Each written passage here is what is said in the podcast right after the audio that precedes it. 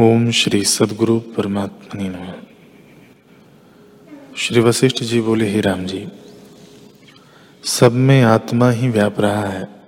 ऐसी दृष्टि से जो रहित है, उसको विपर्य उल्टी दृष्टि भ्रमदायक होती है। जब आत्मदृष्टि प्राप्त होती है, तब सब दुख नष्ट हो जाते हैं। हे राम जी, असम्यक दृष्टि को ही बुद्धिमान लोग अविद्या कहते हैं। वह अविद्या जगत का कारण है और उससे सब प्रपंच का पसारा होता है। जब उससे रहित अपना स्वरूप भाषित हो, तब अविद्या नष्ट होती है। जैसे बर्फ़ की कणिका धूप से नष्ट हो जाती है, वैसे ही शुद्ध स्वरूप के अभ्यास से अविद्या नष्ट हो जाती है।